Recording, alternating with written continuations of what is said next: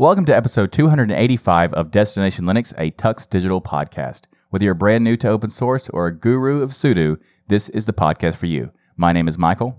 I'm Ryan. And I'm Jill. And on this week's episode of Destination Linux, we're going to be discussing how soon is too soon to ship software.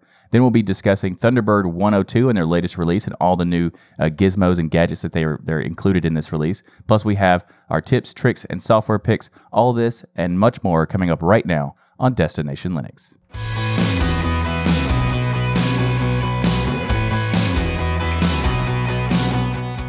This week, we are excited to announce that we have a new merch drop on the Tux Digital store for Sinister Wendy Collection.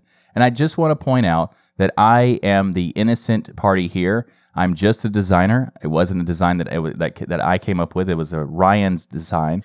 So I just made. Why are you trying what? to get out of this? Why are you trying to back your way? Be like, oh, I'm just the designer, because you're scared of Wendy. That's what it is. You're scared of Sinister Wendy. But we finally have Wendy merch out there. And listen, uh, I have to say, while this was a lot of my concept of the devil and the angel versions of Wendy merged together into this beautiful shirt, Michael, you made this beautiful design out of this crazy idea. And it's one of the things I love about you is that I come up with these absolutely ridiculous concepts and I have no artistic capability. And I just talk to you about them and then you make them a reality. And the Sinister Wendy collection is dope. You know, it's dope. It looks so good. It is awesome. I love it. And we and, and if you wanted to find out what Wendy thinks about it, you can check out the latest episode of Hardware Addicts where we talk to uh, Wendy about this new art collection. So if you want to get check it out, go to tuxdigital.com slash Sinister Wendy. And you can also check out all the other great stuff on the store at tuxdigital.com slash store. And this was a great idea in terms of it captures the essence of Wendy pretty well. I love the text underneath, which says, I'm always nice until the mic's off, yeah, which is Wendy. You all don't know that yeah. side of Wendy. Michael's scared of her now. He wants to remove himself from the shirt. But I think next oh. we need a Sinister Jill shirt. Oh, no. Exactly. People no, no. don't know how sinister Jill can be as well after the show when the mic's off. We're going to have to oh. change it to Savage Jill. No. Savage Jill and Sinister yep. Wendy. Oh, no. Poor Wendy. She loves this oh. shirt, by the way. And her husband's reaction to the shirt was even funnier because we got to hear that. Um, if you listen to Hardware Addict, she tells the story, but yeah. it's really funny how her family reacted to this shirt. So we're not the only ones that thought she needed a Sinister Wendy shirt out there. Uh, but check it out. If you're on Team Wendy, if you want to support Wendy out there from Linux Out Loud, Hardware Addicts, go get yourself some Sinister Wendy merch. It's designed by Michael. And a lot of this merch is not going to be there forever. So if you don't get it now, you may not get to get it at all. So mm-hmm. we're going to have a lot of designs rotating through. And this is one of those rare designs you need to get your hands on before it goes away. Yep. Besides Sinister Wendy, we have really nice feedback coming from Abigail. And if you want to send your feedback to us, you can go to tuxdigital.com slash contact to get in touch or join the Tux Digital community forum by going to tuxdigital dot com and clicking on the forum link at the top of the page. So Abigail writes us to say, the H P Dev One had a couple weeks of hype and I totally bought into it. But events this week have brought me down to earth. Myself and a team of five other developers reached out to the procurement team to see about getting a Dev One demo unit to see if we could replace our existing Dell and H P machines.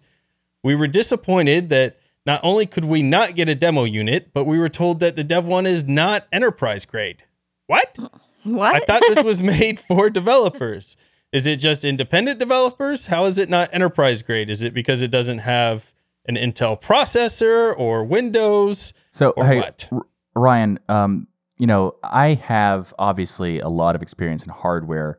So, of course, yeah. I know what enterprise grade means. But for those who are listening that aren't aware, could you help me? I mean, them, what does enterprise grade mean specifically in this kind in this case? That's an inter- interesting question. So I was hoping the person that they were speaking with maybe was just confused. Like maybe they just didn't want to give a demo unit or something and making an excuse. I don't know. But there, there's a lot of things that could go into an enterprise grade machine. For instance, you would expect mm-hmm. extended warranties, right? Would be one thing that you get with enterprise grade. Durability.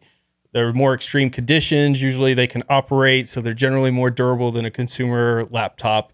They also cost a lot more money as well. Sometimes enterprise grade includes things like uh, mobile device management. So admins and things can manage them remotely. They have business software installed. They don't have all the bloat. You're not going to get the Candy Crush and the eight hundred other stupid programs Windows ten bundles. Well, now I don't want it then. With Windows ten, uh, usually, anyways, with an enterprise grade machine. Um, also, battery life is kind of yeah. a big deal um, because obviously the expectation is that enterprises, people will be working remotely, maybe going to other offices, doing presentations and things. So batteries are generally better in the enterprise level machines. So I don't know what specifically in this case makes the H P Dev One, according to this one source or person, not enterprise grade.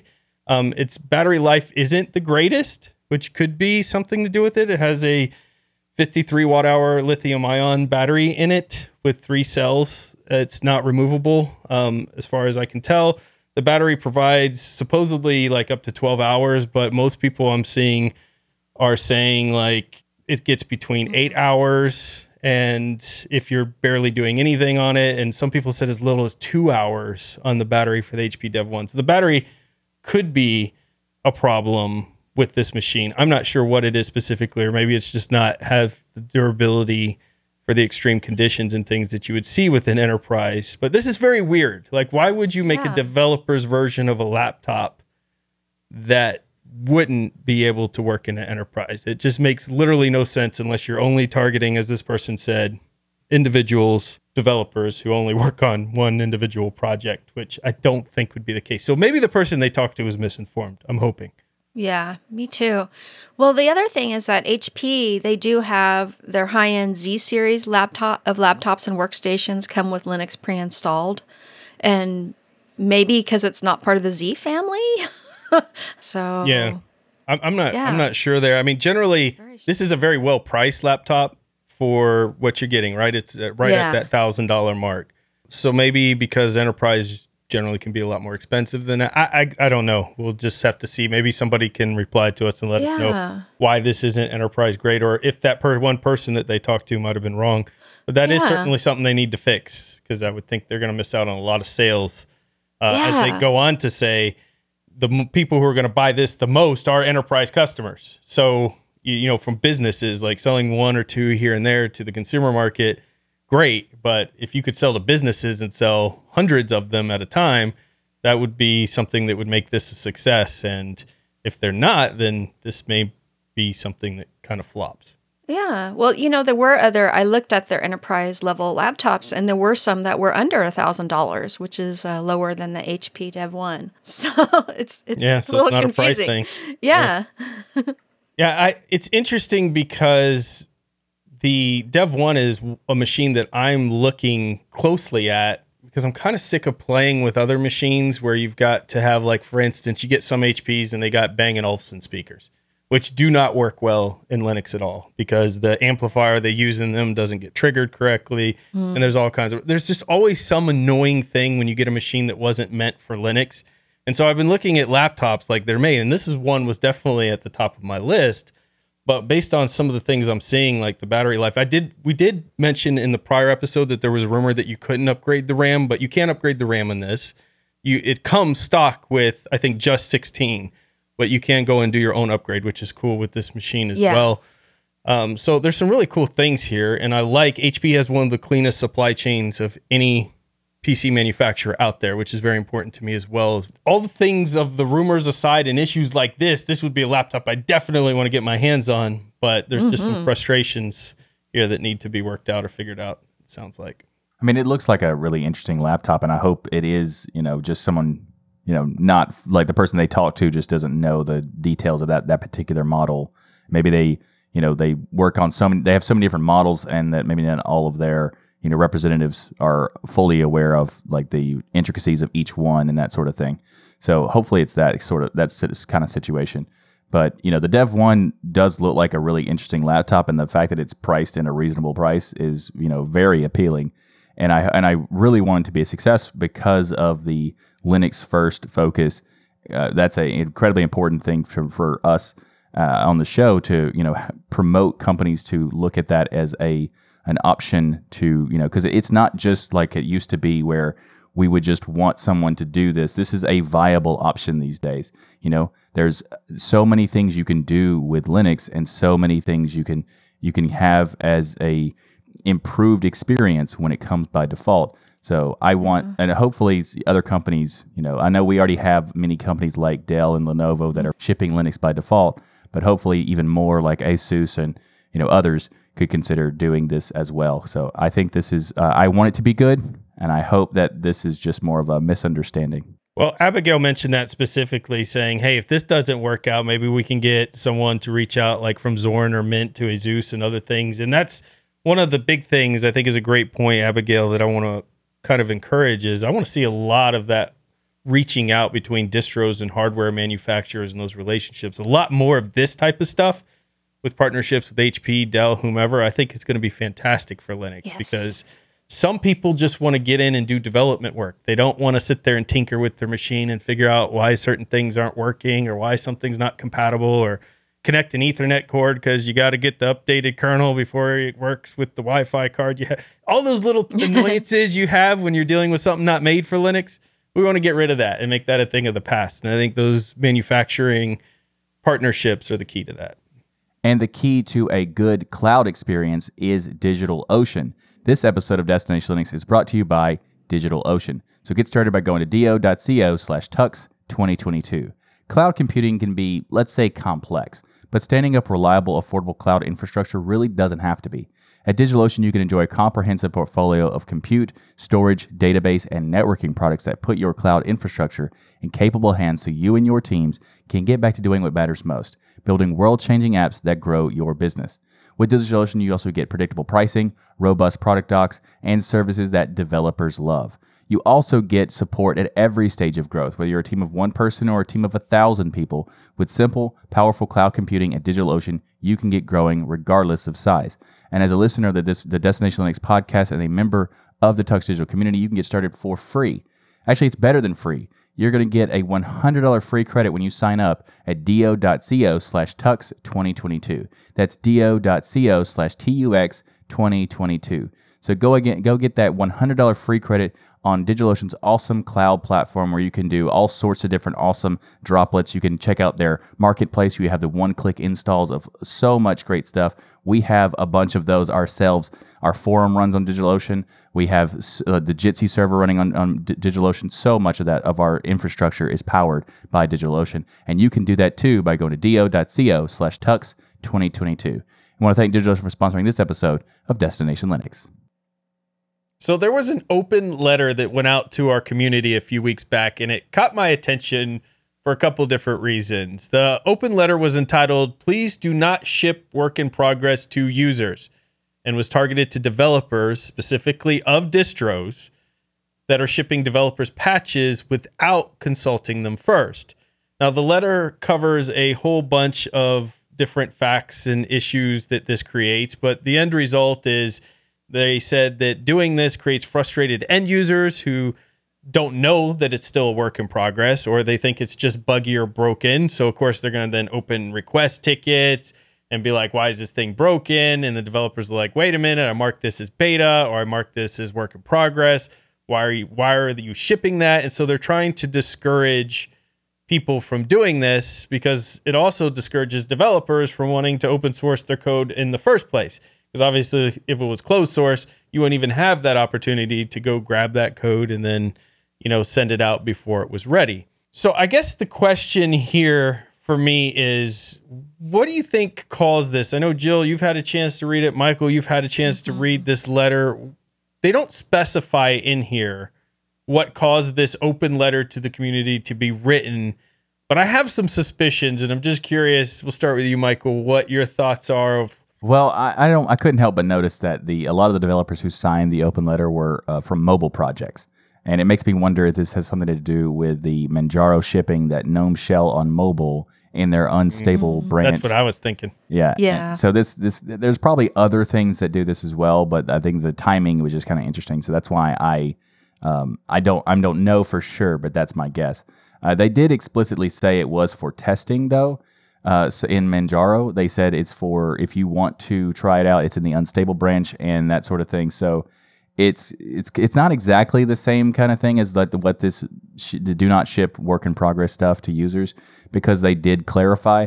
But maybe it's more of a, you know, this has happened frequently over the years, and they wanted to kind of just put it out there to, you know, have that as a, you know, just as something to think about. So they do mention that, mm-hmm. hey, we're if you want to help fix the code or work with us directly or ask us first, you want to do X, Y, Z with the code, just go to the developer and ask them before you grab it if it's in that work in progress status or other things, or in some type of unfinished status. So they don't want to discourage people from testing code or working with it. They just don't want it shipped with distros and things like that. But like you said, Manjaro did make it very clear. And again, we don't know that they were talking about Manjaro. They made it very clear that this was a work in progress mm-hmm. thing and beta, and you may have bugs and it may break and all that.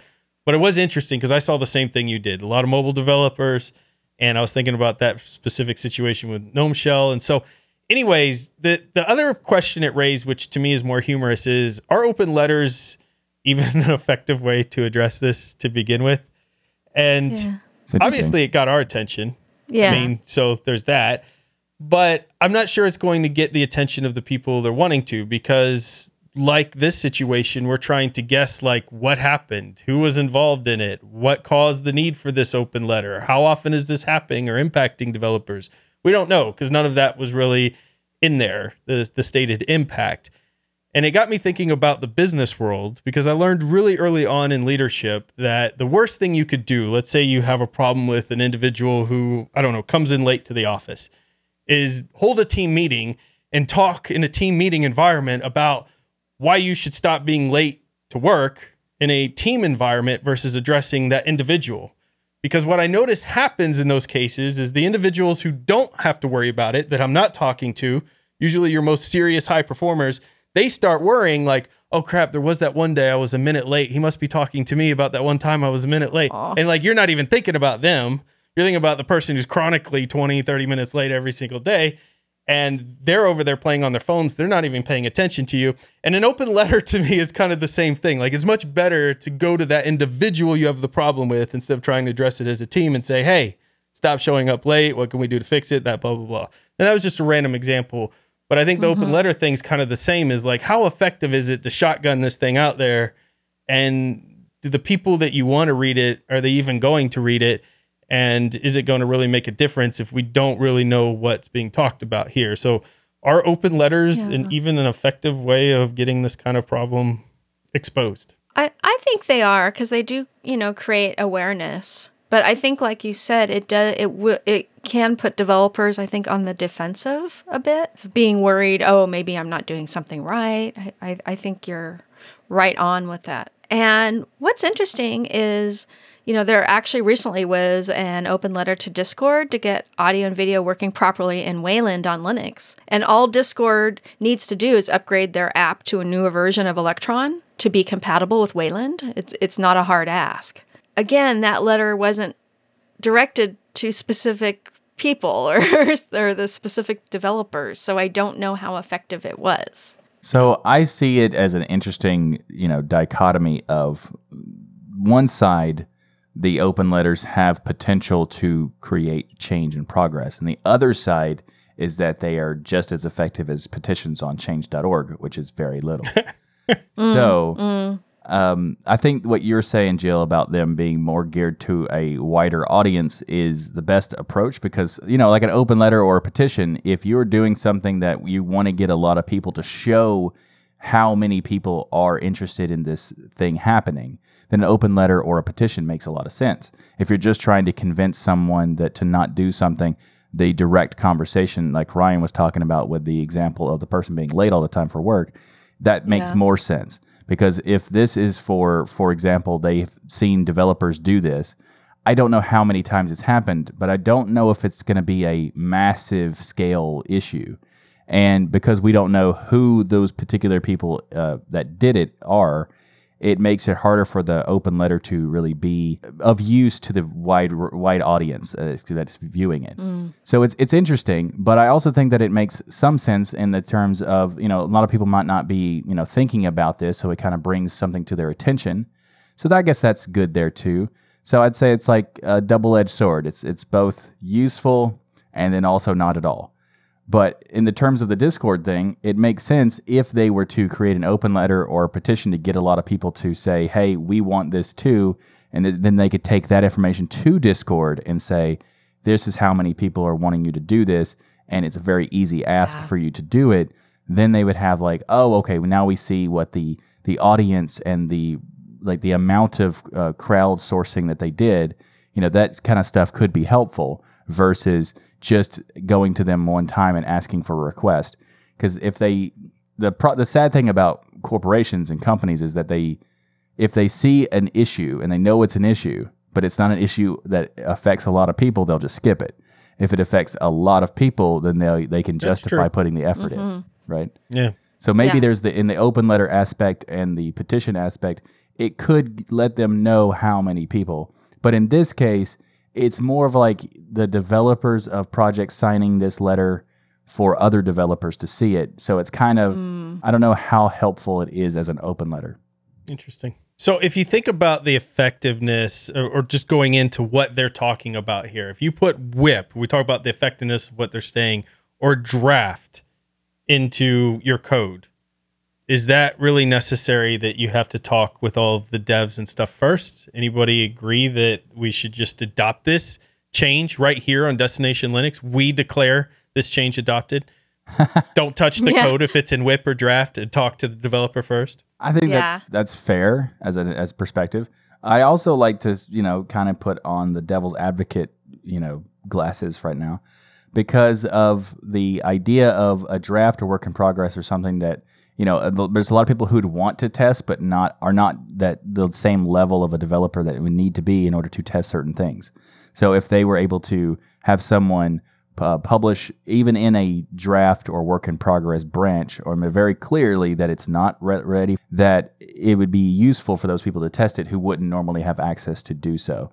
So in a, in a, some ways, I agree that they shouldn't be doing it as like a, you should definitely not be publishing work in progress or draft stuff as if it is, you know, ready to go, because that will create a lot of problems with the expectation of users, as they mentioned in this blog post, which totally makes sense because I've dealt with application development in the past myself, and there have been times where I've gotten I've gotten like questions about issues that they are experiencing only because they have an older version of the application, or they have a testing version of the application, and we're like, well, we're still working on that one. But, you know, it's kind of like these different experiences a developer has versus what the uh, expectation is from the user. So you know it firsthand then. You've had you've had this experience where people are mm. using a version that's not ready to be out, and then they're basically coming to you saying, hey, there's these problems. And in a way, I feel like, isn't that a good thing? You're kind of getting those problems early, but yeah. in some ways I also hear what you're saying, which is it's also distracting you from working on other things because you think something's broken, you're getting a ticket open. So it, it is an interesting situation, and I see why they say it would be better to talk to the developer first and say, hey, Michael, we're thinking about packaging your software with our distro. You may get mm-hmm. tickets from it. Are you cool with that? And kind of getting your permission there first. So I, Based on that, it kind of sounds like this makes sense. But one of the problems without talking to the developer, I think, is that even if your intentions are good, like this is a really exciting project, you want your community as a distro creator to kind of know about this, maybe you even label it on your site that, hey guys, keep in mind, this is in beta and all this. You know how the average user is.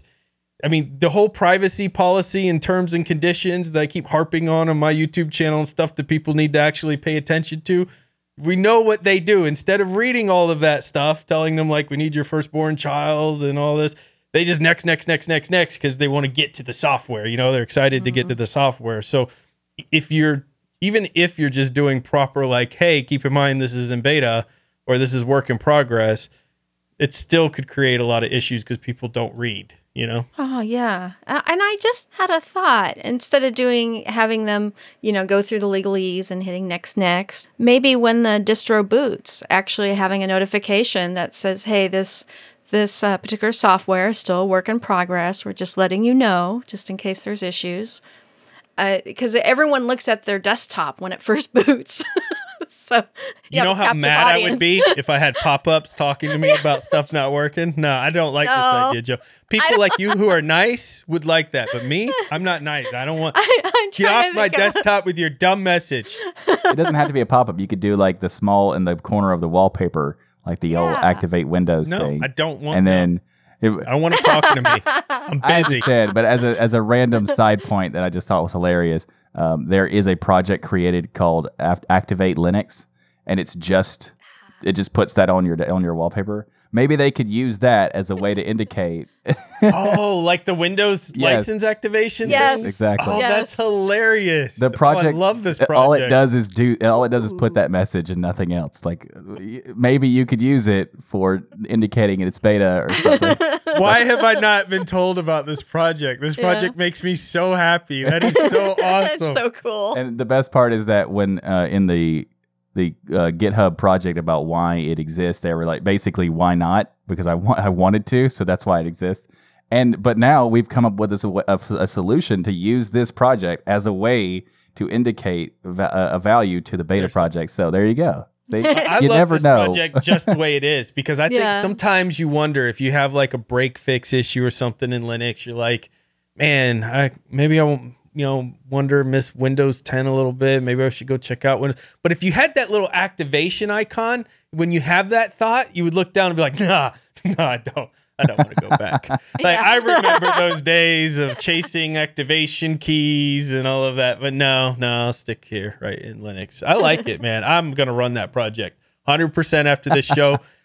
It won't be default desktop, Michael. It'll be default desktop plus that application. Exactly. Yeah. De- default plus activate. Plus activate, yes. Aww. I love this idea. So there you go. Open letters to the community. I think a couple things we've taken out of this. Number one, be a little bit more targeted and focused on the message, because yeah. we have no idea who you're referencing. Maybe an example. I know you don't want to throw people under the bus. Um, or if it's specific developer themselves, then just go to that developer themselves and tell them to stop. Um, but number two, I think it's a great idea to always have the conversations with developers, because it can't yeah, create unnecessary absolutely. issues and problems. Yeah, and you know, we do, we want Linux distros that aren't not only stable for new users, but are stable for all users. And if you're a developer who contributes to Linux and share the same view, you can go sign this letter too. Well, I I did make Michael A I, and so but imagine the power yeah. behind this open letter if I signed it as the Michael A I creator, you know? Yes, but Michael A I is always complete and perfect, therefore you don't have to worry about it. It's, it's never in beta. It's never in a work in progress. It is the perfect code. Well, there you go. So we'd love to hear your comments and feedback on this, as always, especially if you are a developer and you've run into this. Give us some more insight into some of the things that you've run into or why you think it's important. But overall, reach out to developers if you want to use some code that's work in progress. And if you're a developer, mark your code if it's a work in progress or draft, so that people don't accidentally package it, because they may think it's ready when it's not there.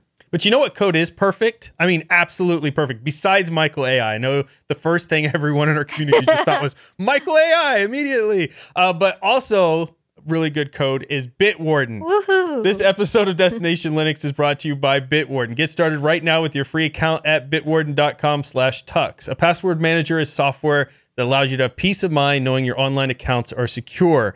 Bitwarden provides you the tools to store all your passwords in a secured vault, auto-generate those passwords, and now auto-generate your usernames, because you got two things people need if they were going to hack you. They need your username and they need your passwords. You don't want to use the same username on every single account either, and now Bitwarden helps you automatically generate new usernames as well, and it will automatically fill those in and forms for you, so you don't have to deal with all the hassle looking stuff up. You can access your data across many types of devices, your web browser, mobile apps, desktop applications, even the command line. For those of you who never leave the command line, you don't have to. You could keep using Bitwarden there too.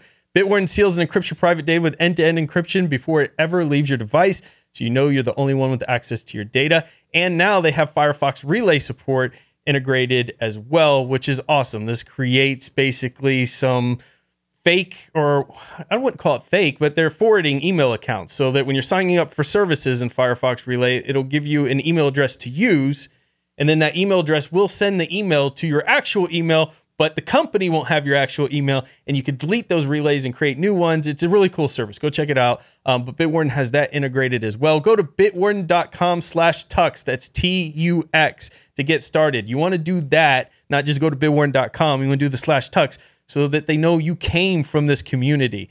Helps us. Uh, let them know that they've got all the support of our community and keeps Bitwarden an awesome sponsor of this network. Bitwarden dot com slash tux to get started. Thanks again, Bitwarden, for sponsoring this episode of Destination Linux. So in the news this week, we're going to talk about an application that has a brand new version out that we talked about previously because of some news that they talked about in terms of acquiring K nine Mail. Because Thunderbird one oh two, one oh two is out, and there is a lot of changes with this particular release. There's a lot of great stuff that is, you know, things that people have been wanting, such as import and export feature. And also there's some changes to refreshing of the colors and icons just to kind of improve the look and feel. They also added Matrix support, which is really interesting. Mm-hmm. But I think that the the most important thing for myself and, and Jill specifically, because we talked about this on previous episode of the show, is that they have added mm-hmm. scaling options inside of Thunderbird for the, the U I of the overall experience. Yay. So that is fantastic. Well, yeah. I think that, Michael, we have to discuss the fact that you went on a total rant, unfiltered rant about Element Matrix this week, and we've decided to move our entire community back to I R C. And so does Thunderbird have I R C integrated into it? Yes, okay. They do. It does. Oh, yeah. Well, in that case, we're good. Okay, so I don't remember having a unfiltered rant. I mean, I did make like make comments about how Matrix has issues, yes, but I don't remember t- saying that we were switching to I R C. Couldn't imagine if it was unfiltered then, geez, because it was rough. I agreed with you, by the way, uh, on a lot of the things uh, that were frustrating there, but it does have I R C support, so we can move our entire community of thousands of people that are in Matrix now back to I R C. Right. Where we belong, right? No. Oh, but maybe we don't want to do that because Thunderbird might be the best uh, Matrix client we've ever oh, had. That's true. Maybe it'll fix all those problems by having it in Thunderbird. You know, I love this idea, though, truthfully, that I could only open one app and have my mail that I don't read until Michael forwards to me anyways, but I could go right to the Matrix client and then have that right there with the community and not have to have two separate applications. So speaking of filtering, I think this is neat. I'm Ryan's filter for email. yeah. yeah. Like, Michael, yes. Make sure I don't get spam. Like, yeah, I don't want spam. So uh, the other thing that's really cool is their their contacts now. They're way yeah. better. The address book looks so amazing. Like Jason Evangelist sent out a tweet before this ever launched, like showing his own contact information. And I wonder if he put his real address in there because it looked like a real address. I'm like, dude, it did. Yeah. you, do you internet? You never give your address. I don't think it was, but it looked, it looked like that. It, it was a really, it looks really professional. Like the first thing I thought when I saw it was, what app is that?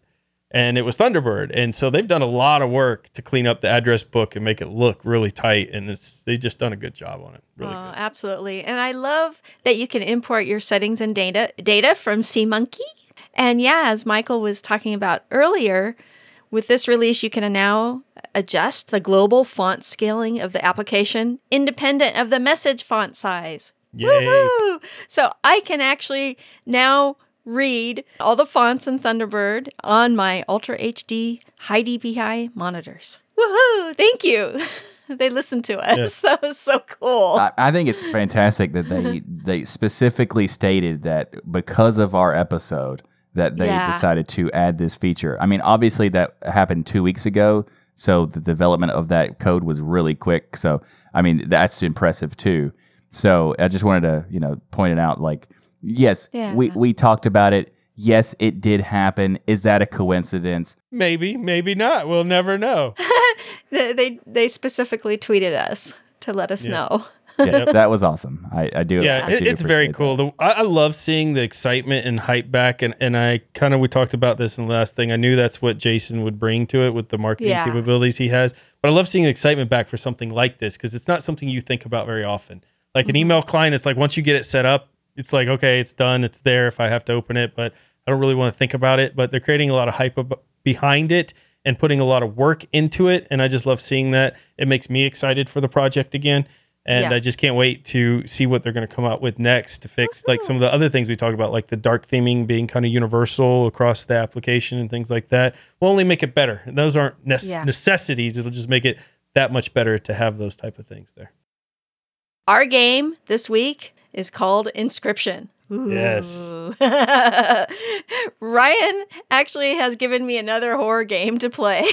The genre Oops. Of game I don't normally like. I'm going to make you a fan of these games. I'm going to yeah. find one that you eventually love here. Yeah. You know what's funny, though, Jill, is you were like, Inscription, ooh. Like, that yeah. name does not make me think, ooh, immediately. And Inscription could be a good thing. Yeah, but I like I guess how you so. said it. You were setting the mood. No, it was good. You were setting the mood, yeah. Jill. It was just, it just kind of setting... made me laugh because, like, I just made an inscription. Like, by itself, yeah. it's not that, you know, yeah. horrifying. Yeah, that's cool. All right, yeah. tell us about it, Jill. Well, this game, you know, it's so well done and it has a very, very dark atmosphere and great animation and incredible sound effects. And it's actually oddly satisfies me, but it also gives me the creeps too. Thank you, Ryan. You're welcome. So, but what what this game is, it's a roguelike deck building game, but this deck building game has a twist. It also has escape room style puzzles and is a scary psychological horror all in one. And not only that, it is also very meta. It involves found footage as the player watches the experiences of a vlogger that stumbled across a computer game called Inscription, which holds a number of strange secrets. Ooh, that sounds uh, interesting. Is the vlogger's name Michael, by the way? No. Okay, just checking. No. Just checking. And um, to that end, it also has, uh, you know, wonderful eight-bit theming of the menus, and that all the buttons in the menu require you to move a card, like in a deck of cards. So it sets the mood immediately when you go into the game. Yeah, you this know, game looked just amazing to me, and I have gotten into a couple deck building games over the years. Yeah. There was one by Blizzard, like none of them I can think of their name right now, but there was one deck building game by Blizzard that came out. I know Steam had their own one that was hyped up that didn't yeah. go anywhere for a while. But this one just looks really unique. It's like a very different twist on the traditional deck building game. And one of the things I thought about, besides scaring you, Jill, was that Michael doesn't like deck building games. And I kind of wanted to challenge him for when he gets his Steam Deck to play a deck building game. Oh. And this mm. one has so many positive reviews. Yeah. Like this and one this might one be works. one to check out. It works on the Steam Deck beautifully. Oh, she held well. it up again, Michael. Again. I'm yeah. so sorry. Yet again. Uh, I'm sorry. Jill just keeps rubbing it in your Every face, week. Michael. I apologize Every on her week. behalf. So, yeah, yeah, it's it's really neat. It actually, uh, Michael, the nice thing is that it goes through a tutorial when you start the game on, you know, how to play. It's which idiot is really proof. nice. Yeah, because uh, a lot it, of the probably. deck probably. Yeah, a lot of the deck Maybe. building games are very complex. And if you've never played one before, it can be very a very daunting task. So, but this one, you know, helps you through the process. Well, I, I like this game because I saw one of the reviewers said, "Don't let this game intimidate you. It's not what it seems. Never knew I would like a card game." And so yeah. I feel like Michael is someone like you that didn't like card games. So something you might want to check out. Cool. Get you hooked on card game. As soon as I get the mystical Steam Deck, then I might. Then you, might, then you might play. Yeah. Fair enough. All right. Well, if that game, deck building, isn't for you, or even if it is for you, you may want to check out Modular Calculator, which is our software spotlight. Modular Calculator is a powerful scriptable, this is what makes it different, scriptable modular calculator aimed at scientific engineering or computing work. Long calculations can be written as a list of calculations. You can store results into variables that can be used in later stages. All these features can be added, removed, customized, and you can even add your own new features.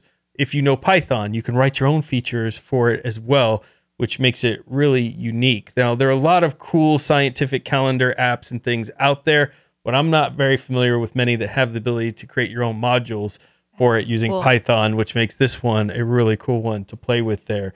Uh, numbers can be in any base and convert to another base, variable assignments, statistical and trigonometry functions. You could really impress your professors and things if you're in college taking classes, or maybe if you're in data analysis, you can utilize this uh, to really help you out and get through those problems there and get through college. It's not Ryan. Cheating, but it's close. Yes.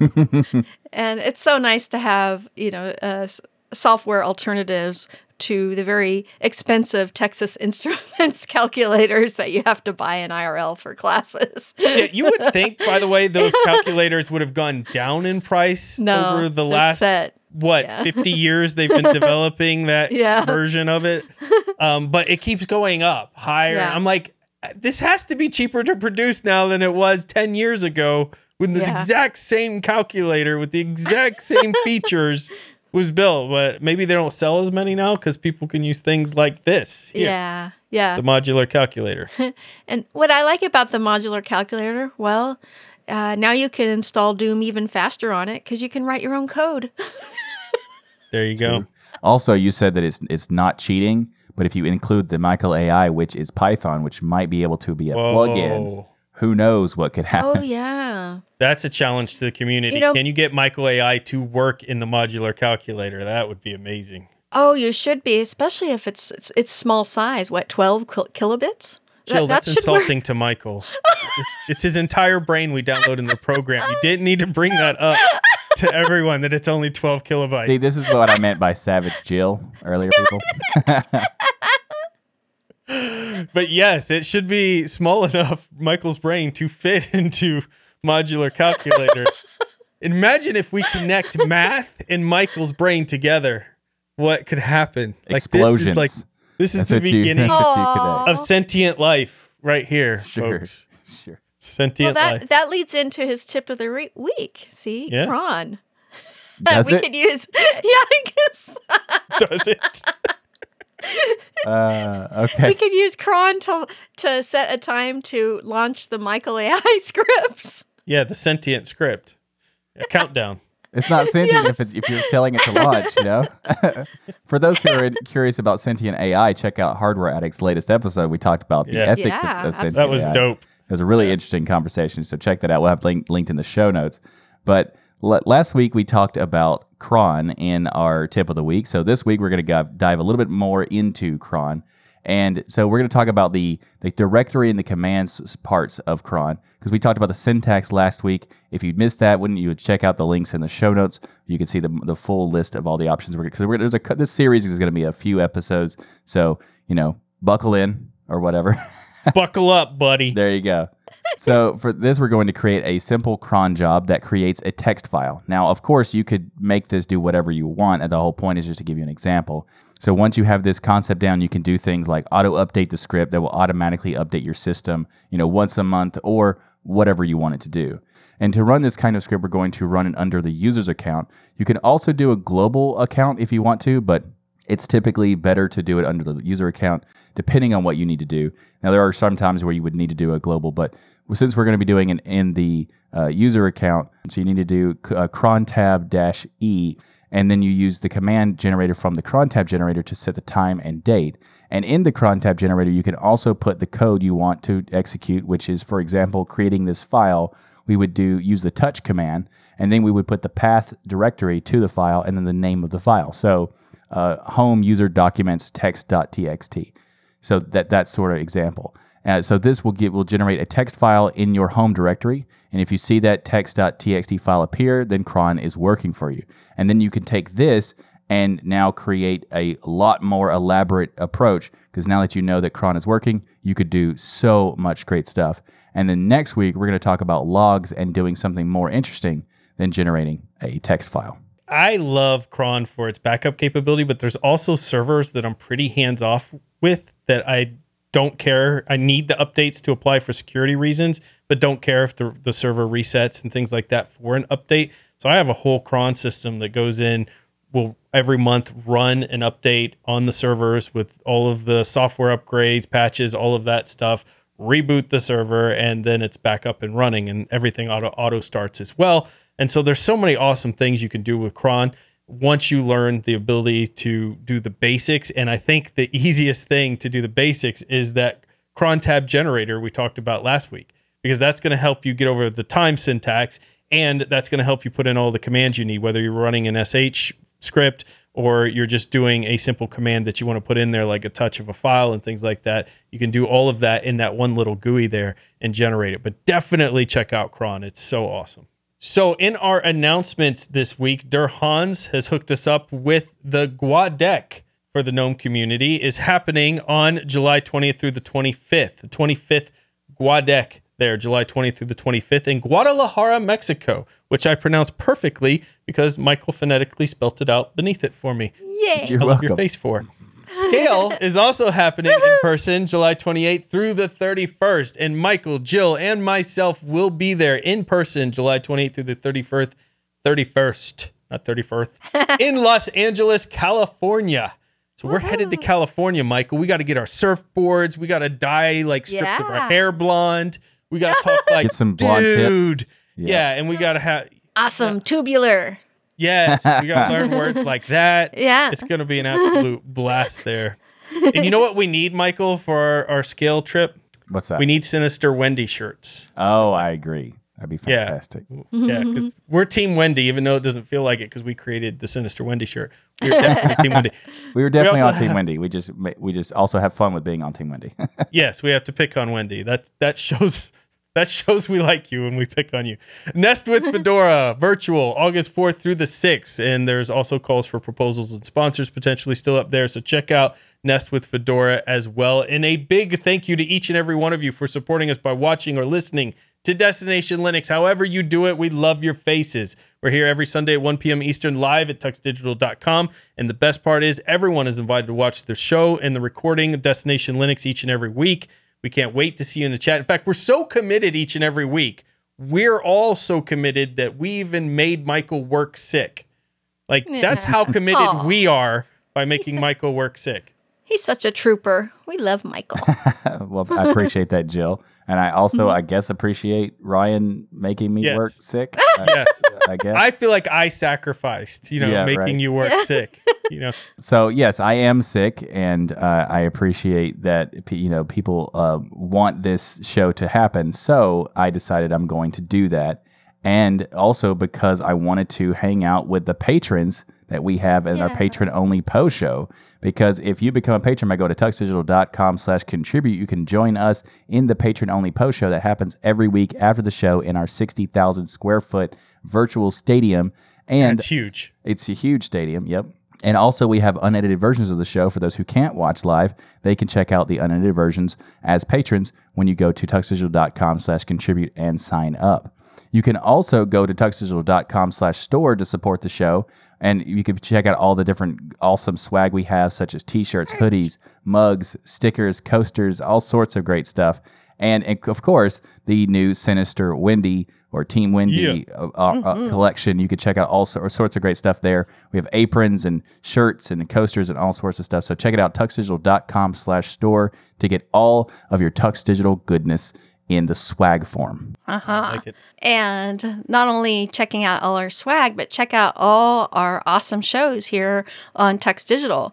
We have the Pseudo Show, This Week in Linux, the DOS Geek Channel, Linux Out Loud, Hardware Addicts, GameSphere, and our virtual Linux user group, Linux Saloon. So make sure to head to tux digital dot com and subscribe to all our wonderful shows. And don't forget to leave a rating on your favorite app so others can discover the power of open source and keep those penguins marching in the full Monty of Linux and open source awesome sauce. Everybody have a great week, and remember... A great week, and remember... That the journey itself... The journey itself... Is just as important... Just as important... As the destination. As, as the, the destination! destination. What was that? I uh, it, it it added an extra flair to it, so I approve. Yeah, I, w- I wanted to be your hype man. Like, you know, you're a little sick, you're a little down, so I like wanted to... Uh, I want to put some oomph in it. I appreciate you know? that. Yeah, you're welcome.